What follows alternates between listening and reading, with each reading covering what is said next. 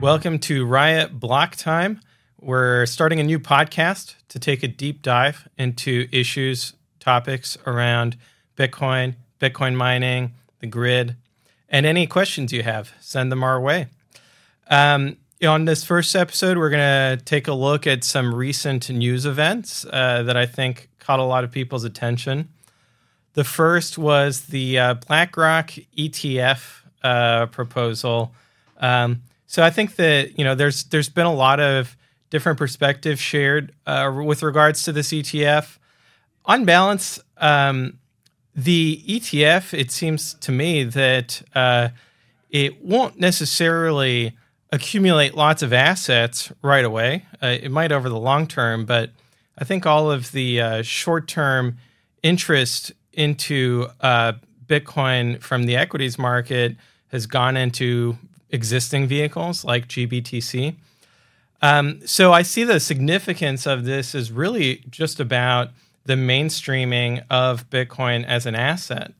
That there are professionals working at BlackRock and other financial institutions who are willing to put their careers on the line uh, in order to back this initiative, I think indicates a level of acceptance that Bitcoin is here to stay the underlying technology and the economics of it uh, make enough sense for a big name like BlackRock uh, to to not necessarily endorse it, but to at least offer a product for it. Um, and we've seen BlackRock's CEO Larry Fink then go on financial news um, TV shows and explain his view that Bitcoin is like a digital gold it is it, it, it's digitizing gold in many yeah. ways. It's a it's a instead of investing in gold as a hedge against inflation, a hedge against the uh, the onerous problems of any one country or or the or the devaluation of your currency, whatever country you're in. Um, let's be clear: Bitcoin is an international asset. It's not based on any one currency. And so it, it, it can represent a asset that people can play like, as an alternative. I would call the, the foundation of BlackRock is about hope. You invest for retirement because you believe tomorrow is better than today. So I think that by offering a product like this, now we have um, BlackRock's leadership kind of uh, cheerleading Bitcoin on and I think that we've seen that translate into the Bitcoin price appreciating over the past several months. Now, whether it gets approved or not is still an open question. Uh, people are saying that it certainly will because BlackRock uh, often does get its ETFs approved, uh, and that there might be um, other ETFs that get approved at the same time for Bitcoin. We'll we'll see. I think that if it does not get approved, there's going to be an increasing amount of pressure on the SEC um, criticizing it for its approach to how it regulates this space. Uh, the second item uh, that has been picked up quite a bit is Binance integrating with Bitcoin's Lightning Network. So, historically, Bitcoin transaction fees have been very volatile depending on how much network congestion is, there is, how many people are sending transactions on the Bitcoin network. Um, anytime that the demand for Bitcoin transactions outpaces the supply of block space, which has a ceiling on it, um, then we start seeing transaction fees increase on Bitcoin. We saw that happen earlier this year. And I think it seems like that prompted Binance to take a second, second look at Lightning and, and to decide that by integrating with the Lightning Network, they would be able to maintain Bitcoin deposits and withdrawals for their clients at a low cost. And on top of that, make it instant. Um, so I think that's a really interesting development. Uh, obviously, I'm, I'm, biased in that I helped uh, Kraken with the integration of Lightning there. Uh, so I think that you know it's a great business move um, for for Binance. And it will continue to accelerate Lightning adoption. It's kind of the cheap uh, and instant way of sending Bitcoin around, whereas on chain is just more expensive um, or uh, slower. Third item is around uh, the growth of Bitcoin mining outside the United States. Um, now, Bitcoin mining is a highly competitive industry because it is um, it is permissionless. So there's free entry. Anybody can start mining Bitcoin. Uh, the SHA 256 squared uh, hashing algorithm is widely known. Uh, there's a big market for buying and selling uh, mining rigs. So, really, all you need is access to electricity and infrastructure in order to mine Bitcoin. And electricity is found all around the world. So, one trend that has been noted is that um, countries like Russia that have ample energy resources and uh, in the Middle East as well are starting to uh, increase their scale of Bitcoin mining. So the competitive pressure is not just within the United States or among uh, you know companies and and and different individuals mining in their garage. Um, it's also now between nation states, right? So different countries are trying to mine as much Bitcoin as possible, um, not because they want to control the Bitcoin network. I think it's amply clear to everyone involved that the Bitcoin network being decentralized is really outside of the control of any single country. What the reason they're mining Bitcoin is to earn those revenues, is to bring those Bitcoin as a currency uh, into their control, so that then they can spend that that money on their priorities. And so that's really where the competition is. It's about economic rivalry rather than trying to, uh, you know, take control of the Bitcoin network or anything nefarious like that. Those are the three uh, items that that I thought you know we should we should call out today. Uh, if you have questions related to these or to other news items you want to send in, uh, we'd be very happy to to answer them. As far as riot related news, we've got two big items. One is that we've announced that we're going to be purchasing uh, WhatsMiner MicroBT machines that are going to be deployed in our Corsicana facility for immersion cooling. Um, now, this is notable for a number of different reasons. One is that these machines are going to be manufactured in the United States. Uh, so there's a really um, great story here about onshoring manufacturing. Um, and the other is that these machines are highly efficient. So, uh, you know, from a, a Bitcoin miner perspective, we want to be operating with the most efficient machines so that we have the lowest cost of production uh, uh, for producing Bitcoin. Um, now, the third is that historically the mi- the mining rig market has been dominated by one company, and so this is also part of decentralizing uh, Bitcoin mining uh, manufacturing um, and uh, growing the market that way. The other big Riot news item is our June update in terms of uh, production. So, really interesting uh, phenomenon here in Texas is that the electricity price is fairly volatile. Now, there are days where we are hitting record numbers in terms of the grid's electricity production and consumption uh, due to the summer heat. Um, but at the same time, the electricity price can stay very low because of solar, uh, because of wind, and then, of course, natural gas as well.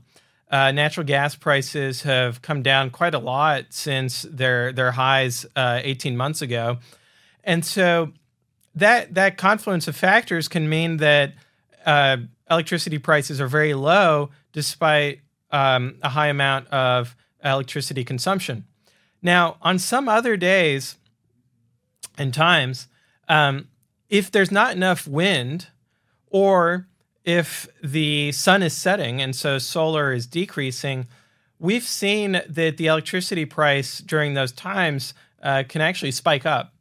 And so uh, when that happens, there's a number of different um, uh, modalities by which Riot curtails its power consumption. So the first is just that we don't want to pay those high electricity prices because that would make the Bitcoin production unprofitable. And so we would just turn off for that reason alone. Now, add on top of that, that we're working closely with the grid operator, ERCOT, and they want to be able to control when we turn off in order to optimize their management of the grid for reliability purposes.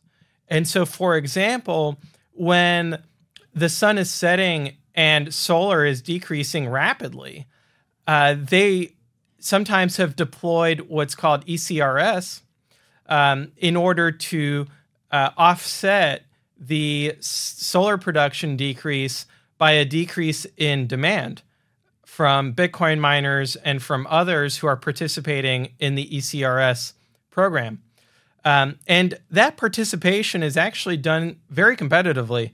So there's a competitive bidding process for different participants, including batteries, including Bitcoin miners and others, in order to participate in ECRS so that the cost for ERCOT is minimized. And so that having that be highly competitive program is beneficial to the ratepayers ultimately um, on the grid. Now, the um, the the other mechanism or the other factor in terms of uh, curtailment is that Riot has in place long-term power purchase agreements, and so this is where we've made promises with the uh, electricity producers, right, the the owners of power plants, to purchase their electricity for the coming years, and so that gives them the financial incentive and ability to continue to increase their electricity production, whether it's with renewables or uh, with natural gas or any other kind of uh, electricity production method. And then, with that contract in place, when we do have to uh, turn off our mining facility, then we can sell that electricity back to the grid and actually help push electricity prices down.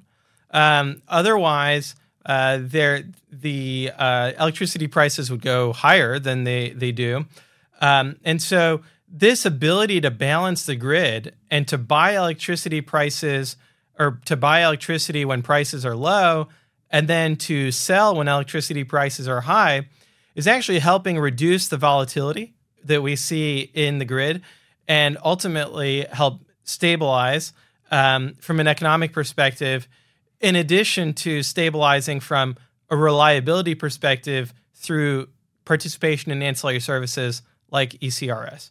Um, so um, the outcome here is that when we look at our June production numbers, um, we had lower production of Bitcoin, but um, a higher amount of selling our uh, electricity in order to uh, earn power credits and to um, essentially uh, make sure that at any given time we're maximizing the um, revenues for the company by looking at do we sell electricity to the Bitcoin network or do we sell our electricity back to the grid? Uh, and that's that's really the advantage of having a strategy that is looking at um, Bitcoin mining holistically as participating on the grid. Um, and that you know it, it benefits the company but it's it really is about adam smith's invisible hand because it also benefits the entire grid as a whole in terms of stabilizing supply and demand um, so that that's it for updates uh, at a high level uh, from the company um, and uh, we'll, we'll we'll bring in some experts as well uh, from within riot to uh, discuss these different issues over the coming months a common question i hear is why is it that Bitcoin mining is highly interruptible? Uh, why is it different than other electrical loads on the grid?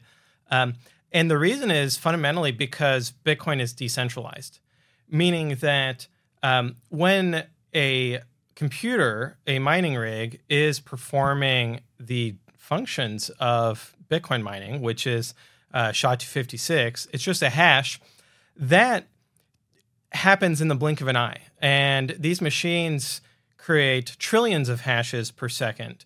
Um, and so there's really, you know, if you stop the machine at any given time, it'll you're you're not going to interrupt a process that will take many hours to start over again. It can actually turn back on right where it was um, very quickly in seconds. So, from the network perspective, if there is less Bitcoin mining happening, that's really not noticeable to the users unless it's really, you know, 20% or 30% of the hash rate has gone away. Uh, that did happen in 2021 when the Chinese government banned Bitcoin mining. Uh, we saw a, a, decrease in hash rate because they were turning off miners to move them. And the way that the users saw this was that Bitcoin transactions were getting confirmed more slowly. So instead of having a block every 10 minutes on average, perhaps you know we could say there was a block every 12 minutes on average. And so on average transactions took longer to confirm, but after 2 weeks worth of blocks, which because if time is slowed down that might take, you know, 16 days or 18 days, um, after that period of time of lower hash rate and slower blocks, there's a mechanism called the difficulty adjustment, which will decrease the difficulty in order to calibrate this clock back to 10 minutes. And so, just because the hash rate decreases for a period of time, the network can actually correct for that and avoid impacting the user experience for an extended period of time. So, all that to say, with Bitcoin mining, you can have specific miners, for example, all of the miners in Texas can turn off, but because there are miners all around the world, the Bitcoin network can continue to confirm transactions and people can continue to use it um, as a global monetary system. So that's you know hugely valuable from the perspective of grid flexibility, right? That you can have this load turn off um, and uh, not have a tremendous economic cost from a global perspective because uh, there are Bitcoin miners everywhere. Now, because Bitcoin is highly interruptible, that also creates a responsibility uh, for the miners to be working closely with their grid operator or with the uh, perhaps they're working on a microgrid uh, with their own power generation they have to keep the system balanced from an electrical perspective. And so it's important to approach um, interruptibility and, and, and curtailment and demand response in a way that makes you a good grid citizen uh, and does not uh, create any kind of negative um, side effects. So Bitcoin is has the freedom of high interruptibility, but it also has the responsibility uh, that comes along with that. Now, before we go, I wanted to uh, share a public service announcement uh, with you, which is that there are lots of people impersonating uh, Riot and other Bitcoin miners as well. Uh, and by pretending to to be us and using our branding and um, you know essentially trying to scam folks, um, they are trying to um, offer retail products. And I, I want to emphasize that Riot does not have any uh, retail products per se. So uh, we self mine, so we own mining rigs that we generate Bitcoin with. Um, we also do have um, some institutional hosting agreements um, with third parties, but we don't have any public facing retail uh, hosting agreements. So um, if anybody is trying to uh, solicit you for a cloud mining type of investment uh, with Riot. Um, that is an impersonator, so please um, be diligent in in avoiding uh, those scams. And um, you know, if if you're in doubt, go to riotplatforms.com or go to our Twitter handle at Riot Platforms. Uh, and that's that's where we communicate any kind of um, information to the public. Um, and you know we're we're not on Telegram or on Instagram. Uh, so uh, please be careful. There's lots of folks out there trying to take advantage of uh, the public uh, with these kinds of scams. Uh, so um, do lots of research and and and and be cautious about uh, the impersonators out there. Thank you. We're gonna try different formats with Blocktime. So we're gonna have news roundups like this. We're going to have guest interviews. Um, and look looking forward to to developing this podcast and you know really just doing a deep dive on different topics. Um, so yeah, thanks for joining us today.